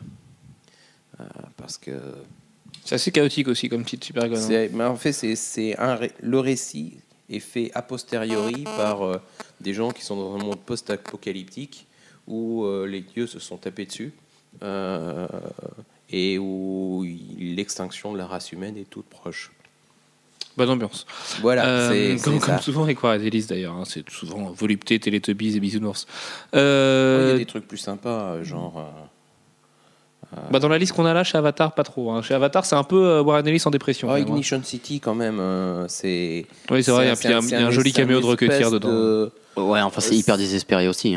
Non, c'est pas désespéré. Enfin, c'est quand même pas la chouille, quoi. C'est Ah pas non, la fête au village. hein. Non, non, c'est pas la fête au village. C'est effectivement encore une uchronie. Cette fois-ci, euh, les terriens sont parqués sur Terre parce que ils sont, allés se promener, euh, ils sont allés se promener dans l'espace dans les années, euh, dans les années 30 et on, les, les extraterrestres les ont renvoyés sur Terre à grands coups de pied parce qu'ils ont fait n'importe quoi. Et, mais ça a un côté euh, western spatial euh, avec euh, enquête criminelle mêlée de hard science à la sauce à la sauce SF des années 40-50 qui, qui est vraiment très sympa. dessiné par Gianluca Pagliarini, si je dis pas de bêtises, italien qui a également travaillé sur la deuxième partie de. Wolfskin sur lequel Juan Roserip, le même que tout à l'heure, a également travaillé, qui est un petit peu son Conan à lui, parce que voilà, il était blasé de ne pas avoir créé de barbare. Donc euh, il a créé son Wolfskin, et Wolfskin c'est plutôt pas mal. Dispo chez Milady Graphics aussi. Voilà, c'est un Conan en moins bas du front et avec plus de.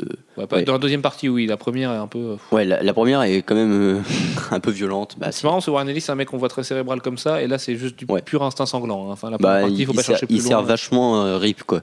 C'est euh, tiens, je vais te mettre des batailles avec euh, plus d'hémoglobine. Des euh, tripes, des viols, voilà, des trucs bonne ambiance encore. Ouais, c'est très sympa. Et la deuxième, voilà, il arrive dans un, une espèce de, de village euh, euh, qui fonctionne sur un certain là, marché. Cours d'économie de Warren Ellis. Voilà, c'est sur l'échange entre les villages, l'importance du troc dans les civilisations barbares et tout. euh, c'est C'est c'est- c'est ouais, plus barbant que barbare d'ailleurs, mais euh, c'est- bon, c'est marrant. J'ai trouvé ça Ouais. intéressant. ouais, finalement, oui, j'aime beaucoup le troc, c'est ma passion. J'aime les vides greniers tous les dimanches avec Warren Ellis, on fait des petits vides greniers comme ça. Non, moi je trouvais ça chiant à mourir. hein, faut- faut- Bah, en, en plus, c'est moche. ouais, par contre, ouais. Pagliarini a fait des choses beaucoup plus belles sur Ignition City, et là, du coup, c'est un peu frustrant de le voir comme ça, mais euh, c'est un truc qui a été fait à la va-vite et voilà. C'est loin d'être un chef-d'œuvre de Warren Ellis. Euh, également chez Avatar, allez, on accélère un petit peu. Frankenstein Womb, donc les entrailles de Frankenstein, qui est du noir et blanc, qui est dessiné par un Polonais qui a énormément de talent, que vous pouvez voir à Angoulême 2012, qui s'appelle Marek Oleksiki, euh, qui ont fait un gros bisou aussi, même si je pense qu'il comprend pas un mot de ce que je suis en train de lui raconter. Euh, c'est vraiment très bien. Alors celui-là, c'est une vraie rareté, c'est un des, un des rares. Titres de Warren Ellis à ne pas être connu, mais c'est très très très bien. Euh, voilà, on parle de Frankenstein, d'une vision du, du futur euh, par, Fran- grâce à Frankenstein d'une nana. Enfin, c'est très très bien foutu, c'est très intelligent. Et euh, ça fait à peine 40 pages. C'est du format oversize, ça coûte peut-être un petit peu cher, je crois que ça doit être 8 dollars.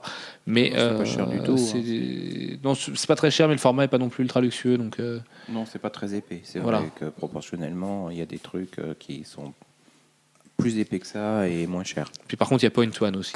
Du coup, c'est beaucoup plus intéressant que Point One. ou, euh, ou Fantastic Four 600. Euh, voilà, donc vraiment, Frankenstein Moon, une petite pépite. Si vous, passez à plein rêve, il me semble qu'il nous en reste. Et sinon, euh, allez dans votre comic shop préféré. Il me semble que du côté d'Apocalypse et d'Arkham, ils en ont encore. Donc allez les harceler un petit peu de notre part.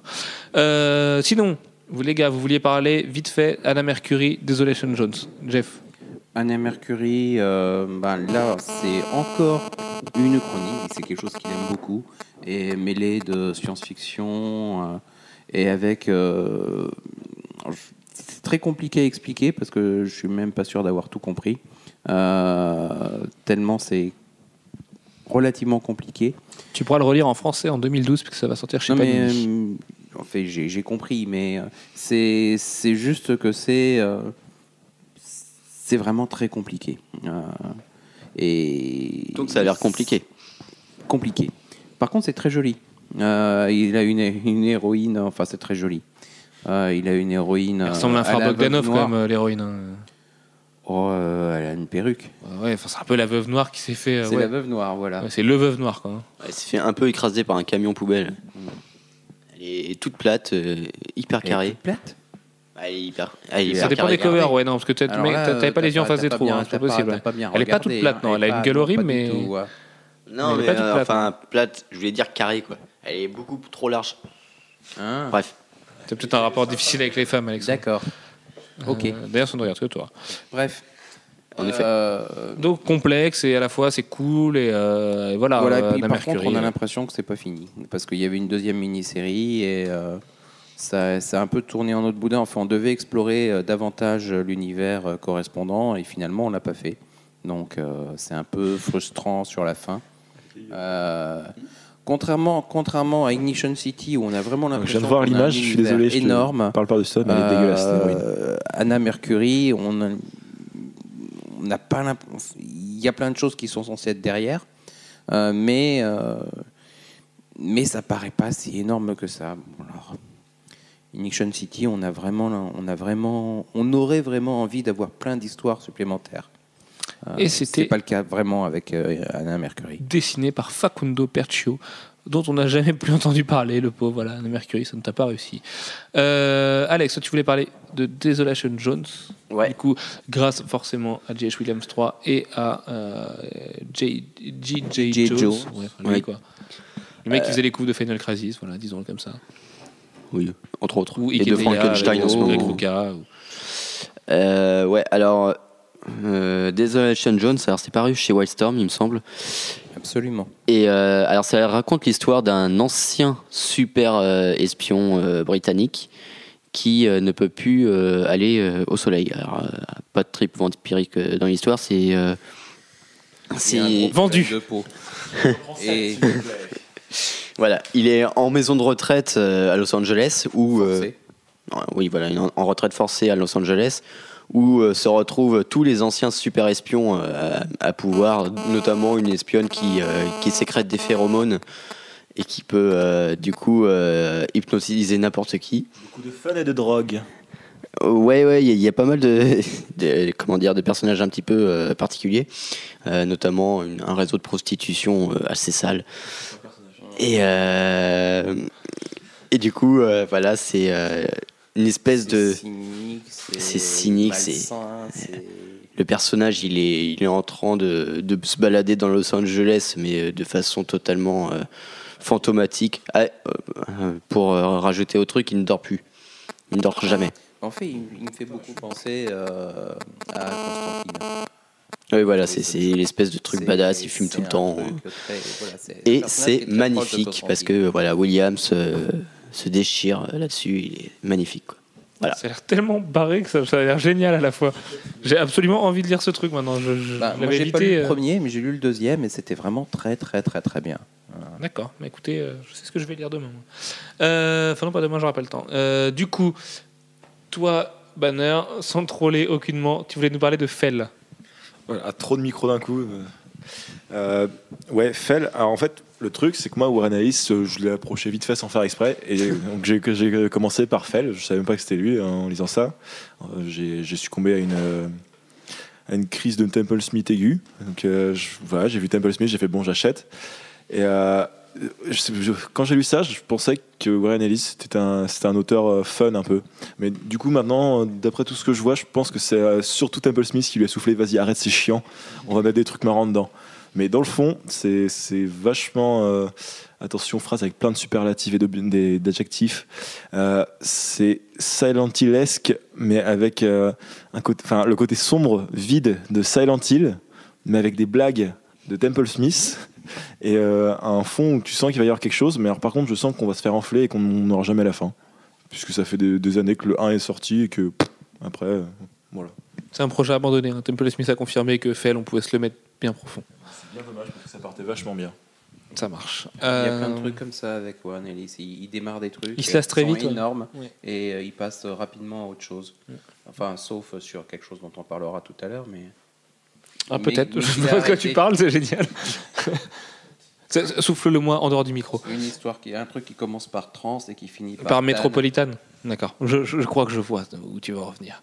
Euh, allez, pour finir avec les, son taf indé, euh, on va parler vite fait de Red, sorti pour Wildstorm, euh, dessiné par Kelly Hammer, qui est donc en trois numéros, euh, qui est sorti chez Panini pour 9 euros. Il me semble qu'elle est adapté en film. Enfin, dont l'idée de départ, mais vraiment tout au fond quand il était sous sa douche, a été adapté en film avec Bruce Willis l'année dernière. Euh, le film est rigolo, hein, ceci dit, ça, ça change rien. Ah, ils ont vu un ancien super euh, espion euh, chauve, ils se sont dit ça fait Bruce Willis, merde, il n'y a pas d'histoire à mettre autour, bon, on en invente une. Puis on lui a mis un Marcel Blanc, puis voilà, on l'a refait comme d'hab avec Bruce Willis.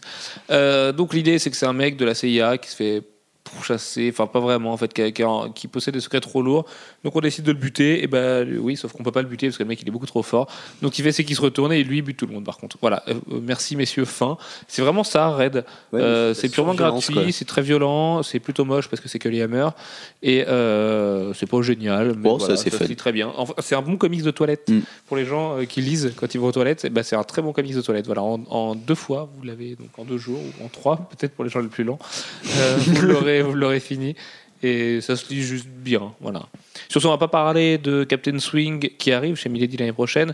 On va pas parler non plus de Hotwire euh, parce que c'est qu'un plot de Warren Ellis et c'est Steve Puff Ouais. derrière qui a fait sa popote. Et c'était très bien. Et c'était très bien par Malgré contre. ouais. tout. Captain Swing Et est très bien euh, aussi. hein, graphiquement, vraiment superbe. Et euh, voilà, il a fait beaucoup, beaucoup, beaucoup, beaucoup, beaucoup de choses en indé. On espère que vous comprenez qu'on est obligé de se presser un petit peu, mais c'est qu'il a fait tellement de choses sur Warren Ellis qu'on peut pas s'arrêter comme on l'avait fait avec Watchmen. Euh, pour finir ce podcast, on va finir avec ces bébés, donc ceux qu'on a nous qualifiés comme les bébés absolus de Warren Ellis. Alors le premier, il est un petit peu anecdotique. Euh, c'est Artère souterraine. Il s'appelle comme ça en français. Il me semble que c'est Crooked Veins. Little Veins. Crooked Little Veins en VO. Donc c'est un roman de Warren Ellis. C'est comme Mike Carey, des fois il aime bien écrire sans les images. Et euh, bah, c'est pas terrible, terrible quoi. C'est euh, c'est un peu lourdeau du coup, c'est un peu plaintif. Euh, euh, moi, c'est un ressenti perso, mais c'est un peu ce qui me gonfle chez Warren Ellis, c'est que quand on a des bonnes idées comme ça, faut arrêter de se plaindre et de faire les mots 5 minutes parce que parce qu'il n'y a pas que ça dans la vie. On peut bien se marrer aussi. Enfin voilà, mon ami Warren, je vais te donner deux trois conseils puis on va rigoler ensemble. Il y a les petits chats. Et Banner trouve qu'il y a les petits chats pour s'amuser. Écoute, tu fais bien ce que tu veux, Gilles. Euh, non, son vrai gros bébé, et celui-là, Alex, tu l'aimes, et Dieu sait que tout le monde l'aime. C'est donc celui qui commence par Trans et qui finit par Metropolitan, euh, dessiné par Derek Robertson et qui met en scène Spider Jérusalem, qui est donc un être absolument décalé. Ouais, alors c'est si on lit que ça de Warren Ellis, on a l'impression de complètement se tromper sur le bonhomme parce qu'il est euh, il est pas du tout désespéré quoi. Il il- je m'en fous. Grant Morrison aurait pu écrire euh, Voilà, c'est ça. C'est une, une espèce de truc qui va très très très très loin dans le délire. Et euh, donc pour présenter un peu Spider Jérusalem, c'est un journaliste Gonzo. Alors Gonzo, euh, ça veut dire qu'il il va directement s'intégrer dans le milieu sur lequel il veut écrire un article et voir s'adapter un petit peu au milieu et c'est s'aliéner à lui-même. Et du coup, à force de s'aliéner, euh, bah, il est complètement, euh, complètement Il est taré. complètement barré. Ouais. Et euh, va naître en lui des idées qui sont, euh, comment dire, at the age un peu.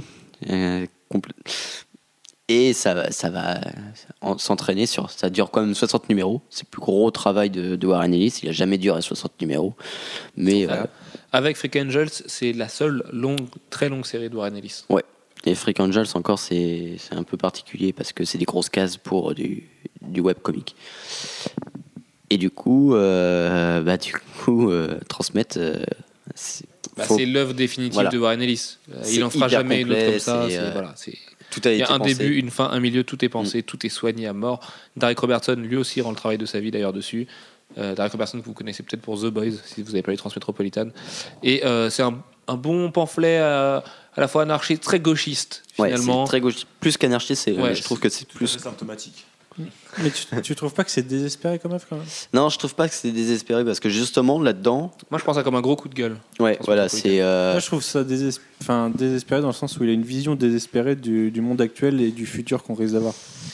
Ah Bah- oui, c'est un futur trash. Ouais, mais façon. justement, là, il- dans son personnage de Spider Jérusalem, il y, a, une espèce de clé comme quoi on n'est pas obligé de subir le futur qu'on nous prévoit. Euh, si on voit tout le temps euh, Spider Jérusalem sur les chiottes, c'est pas pour rien. Euh, bon, maintenant on tire la chasse d'eau et puis on passe à autre chose. Il est hyper contestataire. euh, C'est très drôle, c'est très bien écrit. C'est enfin, pas très drôle tout le temps, hein, mais il y a des passages vraiment très très drôles. Et c'est surtout très bien écrit. Voilà. Moi, euh, vous avez l'air de l'encenser ce, ce truc. Je l'ai lu assez tard et je trouve que ça a plutôt mal vieilli. En fait, ça fait vraiment euh, parce que ça se veut futuriste en, en gros. en- mais euh, ça se veut futuriste et je trouve que ça fait euh, futur des années 90. Si vous voulez, un peu comme dans bah, quand on regarde maintenant Retour vers le futur ou euh, Demolition Man, euh, des trucs comme ça. Last ouais. Action Hero. Voilà, des, des des films où tu vas dans le futur, mais c'était il y a longtemps que tu vas dans le futur. Quoi. Non, c'est pas dans le futur. C'est dans un univers alternatif. Mais enfin, Enfin, pas vraiment, du coup, c'est lui qui en sort. Mais, et du coup, je, je- mais dans l'univers de Section Hero, c'est un peu le futur et alternatif. Dans le film, Je suis pas d'accord. quand même. Enfin, bref. C'est au moins C'est pour dire qu'on critique pas Demolition Man. C'est vrai. Ouais, enfin, ouais, mais là je peux plus continuer. Mais, mais tout ça pour dire que c'est du futur pas assez futuriste. Enfin, trop, fu- trop futuriste, mais pas assez. C'est assez compliqué à dire. C'est un futur qui vieillit mal finalement. Ouais, mal, regarde. Ouais, ouais, C'est genre euh, comme quand on était gamin et qu'on pensait qu'en l'an 2000, euh, il y aurait des trucs trop cool. Enfin, l'an 2000, euh, voilà, on avait, on avait 10 ans, euh, C'est vrai qu'il n'y a toujours pas d'overboard. hein. il s'est pas passé grand chose de fun. Ouais, mais si tu enfin, si enlèves tout ça, derrière les idées, c'est des idées euh, sur le monde actuel. Ah ouais, non, je te parle pas d'idées, mais je te parle juste de, du truc, l'ambiance, ouais, en général. L'ambiance vieillit assez mal, mais comme les dessins de Robertson vieillissent, vieillissent assez mal finalement. Mais tout- toutes les plus grandes œuvres des comics ont jamais eu des dessinateurs de dingue. Donc euh, voilà, tu, tu prends Fromel, tu prends Watchmen, tu prends V. euh, Enfin, si V, c'est c'est différent, mais euh, c'est- l'impression que c'est- t'es condamné un petit peu à avoir un mec qui passe bien, mais pas trop. Tu vois. Ouais, mais tu vois, par exemple, Ce sera un le- sujet de podcast. hein. Euh, on voit que ça a commencé avant le, le vrai boom d'Internet, quand, quand tu vois le, le héros qui, qui publie des trucs à machine à écrire en, en direct. Tu te dis euh, maintenant, euh, il aurait écrit maintenant, il aurait pas écrit ça comme ça, ou, il aurait eu l'air moins bête en tout cas. C'est vrai, ouais, ça s'est calé, ça s'est intercalé à une époque où euh, on n'avait pas assez de certitude sur ce qu'on serait aujourd'hui et ça a évolué très vite après. Donc, euh, Parce que, voilà, personnellement, en tant que, en tant que jeune de l'Internet moderne, euh, L'Internet 2.0. ça, ça- ça me paraît tellement évident qu'il aurait écrit ça, je sais pas, peut-être en 2002, 2003, enfin, continuer à écrire ça, enfin, j'arrive pas à parler. Commencer à écrire ça après les années 2000, et le, le héros, il aurait eu son MacBook Pro sur les genoux, et puis voilà, il, il en aurait mis Il partout. aurait eu bien raison. Euh, il a également donc écrit Freak Angels dans CBB. Alex, que tu peux présenter parce que c'est peut-être son œuvre la plus british et la plus maison? Alors ouais, parce que ça se situe à Whitechapel. Whitechapel, où il habite, le quartier de Jack l'Éventreur, euh, pour la petite histoire. Sorti où ça craint pas mal. Alors. Ouais. Et euh, là, euh, alors c'est c'est un truc qui est, par- qui est paru sur Internet euh, tous les mois, euh, gratuitement. Et qui, Toutes les semaines. Toutes les semaines. toutes les, Toutes les euh, semaines. Toutes les Ne nous battons pas, messieurs. Ouais, bref, on s'en fout. Il est paru sur l'internet moderne. Et puis ressorti en TPB chez Avatar. Et euh, du coup, c'est euh, Paul Dufield, euh, le dessinateur. et bah, c'est Ça sort moche. chez Le Lombard en français. C'est c'est moche, il faut être honnête. euh, Le Lombard, qui était dirigé par Paul Oh, c'est pas si moche qui est donc ça, non, euh, directeur du label Urban Comics maintenant. C'est- pas si moche que ça. C'est pas si, du c'est tout moche. du. C'est pas du tout du comics comics, mais euh, c'est pas si moche. C'est un poil vilain ça. quand même, quoi. C'est pas. c'est pas Voilà, Jim Lee, quoi. Il y, a beaucoup, il y a beaucoup de cases avec euh, pas grand chose dedans. Euh, ça, je suis d'accord. Bah, c'est des gaufriers de neuf tout le temps. Mais il n'y a pas, il a pas que. C'est pas moche tout le temps. C'est par contre, c'est pas du comics en tant que tel. Mais bon. Bon, et l'histoire, alors voilà, c'est, un, il y a un petit fond de steampunk et tout. C'est euh, des, des gamins euh, qui sont tous nés au même moment, euh, dans, la, dans le même petit village au fin fond de la campagne anglaise, et qui ont tous les mêmes caractéristiques. C'est-à-dire qu'ils sont tous peau pâle, les cheveux violets, et ont des pouvoirs télékinésiques et télépathiques assez hors du commun. Enfin, voilà, c'est le village des damnés, mais en, avec euh, par derrière un, comment dire. En fait, c'est la suite parce que ils se retrouvent euh, à un moment dans le passé. Ils ont été poursuivis par le gouvernement. Ils ont pi- pi- piqué leur colère, donc c'était pendant leur adolescence. Ils ont euh, inondé toute l'Angleterre, le- une énorme impulsion électromagnétique. Il n'y a plus d'économie, il n'y a plus rien. L'Angleterre, c'est une espèce de, de ruine totale.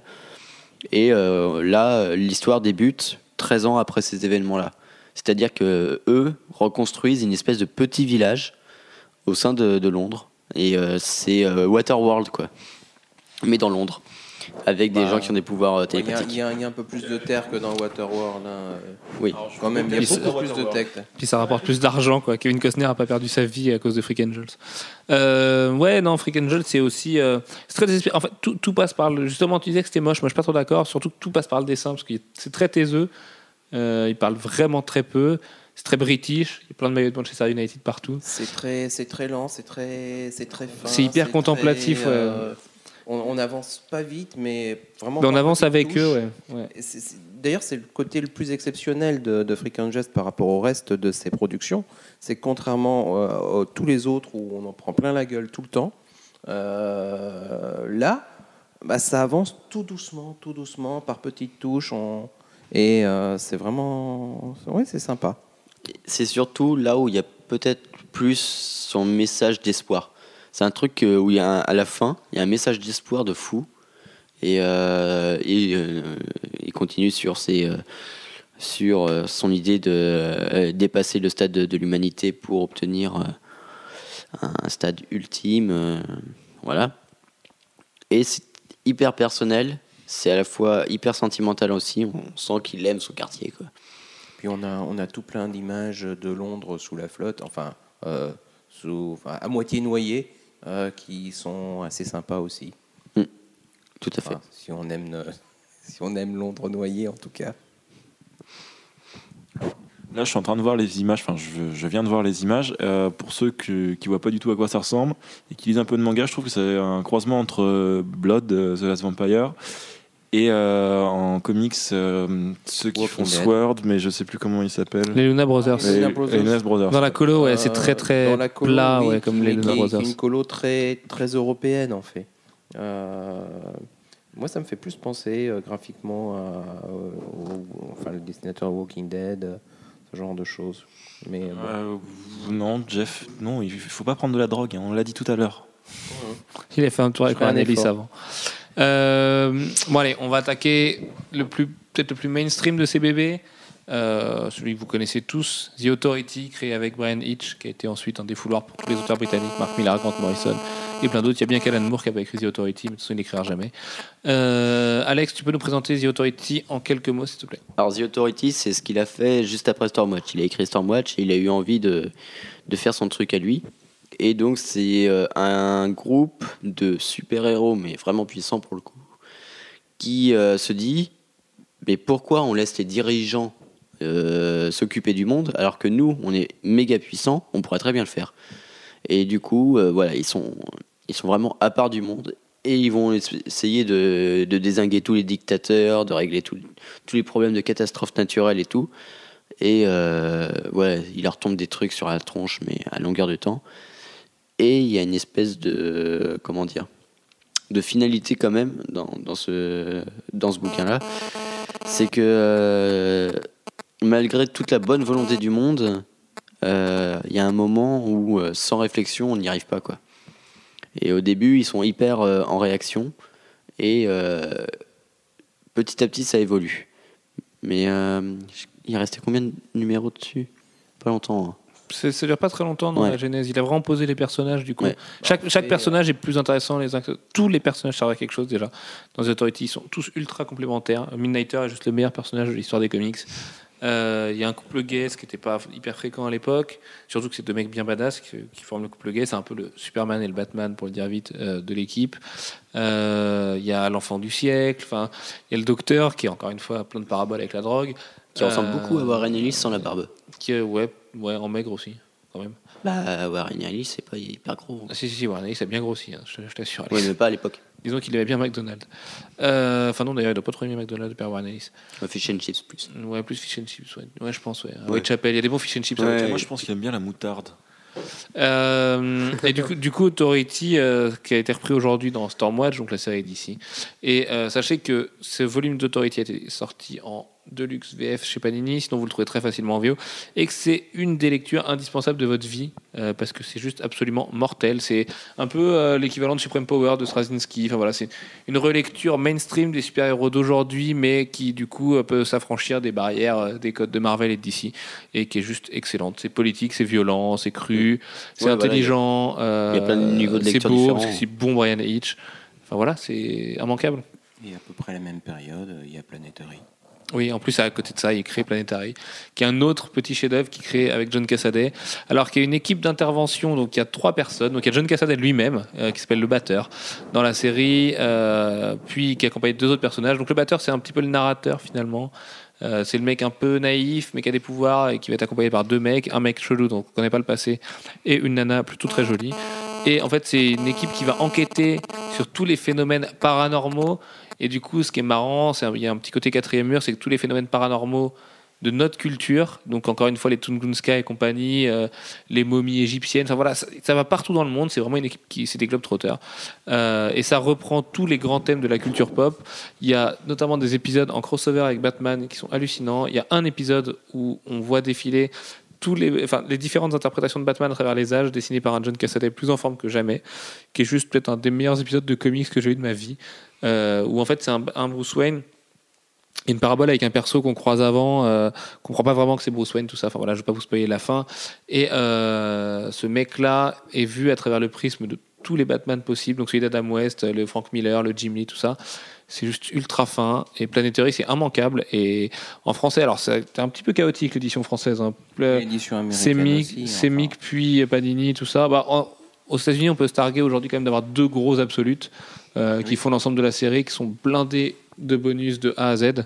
Mais en fait, ils ont fait un Absolute pour commencer, qui a fait la- les, deux premiers, les deux premiers arcs de, de l'histoire. Euh, mais parce qu'ils ne pouvaient pas faire un Absolute complet. Euh, tout simplement parce qu'il manquait le dernier épisode. Le dernier épisode a mis quasiment 10 ans à sortir. Donc, euh, Oui, eh oui il est comme voilà, ça. il, est sorti, il est sorti il y a Il deux s'en ans. bat pas mal les reins. Il est sorti il y a deux ans et du Ah, coup ils ont sorti le deuxième. Absolute. Ça y est, ils ont pu sortir le deuxième Absolute. Donc euh, maintenant, bah, il y a deux Absolute euh, euh, Planetary. Et c'est vraiment génial du début à la fin, Planetary. C'est le gros hommage de d'Ellis à tout ce qui, tout Tout ce ce qui qu'il l'a aime. formé, quoi. Ouais, c'est ça. C'est- euh.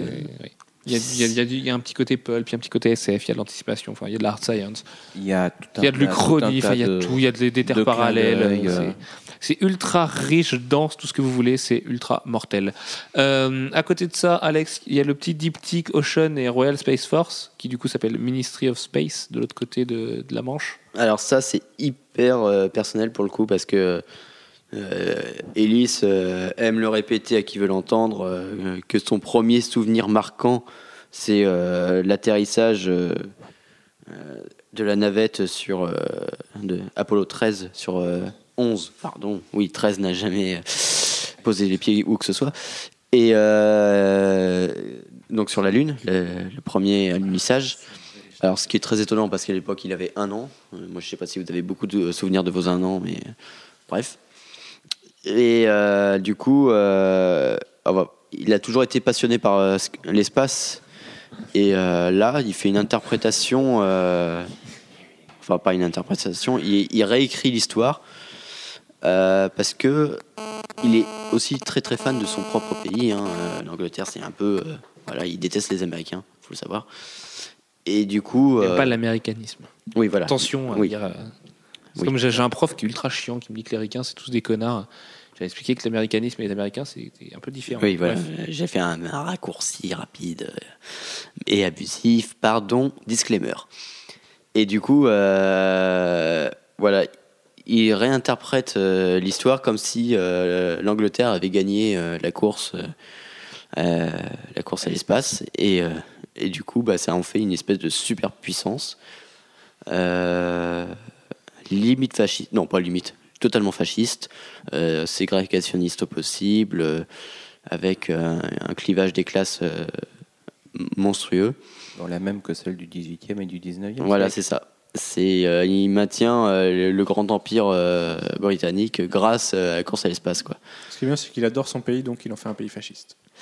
Parce qu'il n'est pas du tout. euh, Il n'est pas naïf. aveuglé, ouais. ouais. Ouais, il n'est pas du tout naïf et il sait très bien que euh, la meilleure chose qui, euh, qui pouvait arriver à l'Angleterre, c'était de se prendre les pieds dans le tapis, quoi. Parce que du, euh, le grand empire euh, britannique, on peut pas dire que c'était le, le plus beau pays, enfin le, le plus beau régime qui soit, quoi. On fera un podcast là-dessus. Et euh, c'est dessiné par le très très bon Chris Weston, qui est un mec adorable et qui fait les meilleurs sketchs du monde. Allez le voir, c'est un pur client. C'est comme Barry Kitson. Si vous voulez des beaux sketchs, allez voir Chris Weston. Et puis il va finir The 12. Tout à fait. Euh, oui, en de- 2012 va signer la fin de The 12, qui est donc un petit événement, parce que la seule série qui peut tenir tête à Watchmen euh, va connaître une fin, et ça, c'est quand même un peu la vie. Ocean. Allez, pour finir, c'est le dernier titre. Après une petite conclusion, la question bête, et messieurs, on rentre chez nous. Euh, Alors qu'il est déjà très très tard dans la nuit. Euh, Ocean, alors ça c'est un titre, pff, je sais pas trop comment le décrire du coup, c'est un, titre assez poétique. Euh, là, il me faut de l'aide. Est symptomatique Mais je sais pas parce que moi j'ai lu le début, je trouvais ça nul et du coup j'ai arrêté.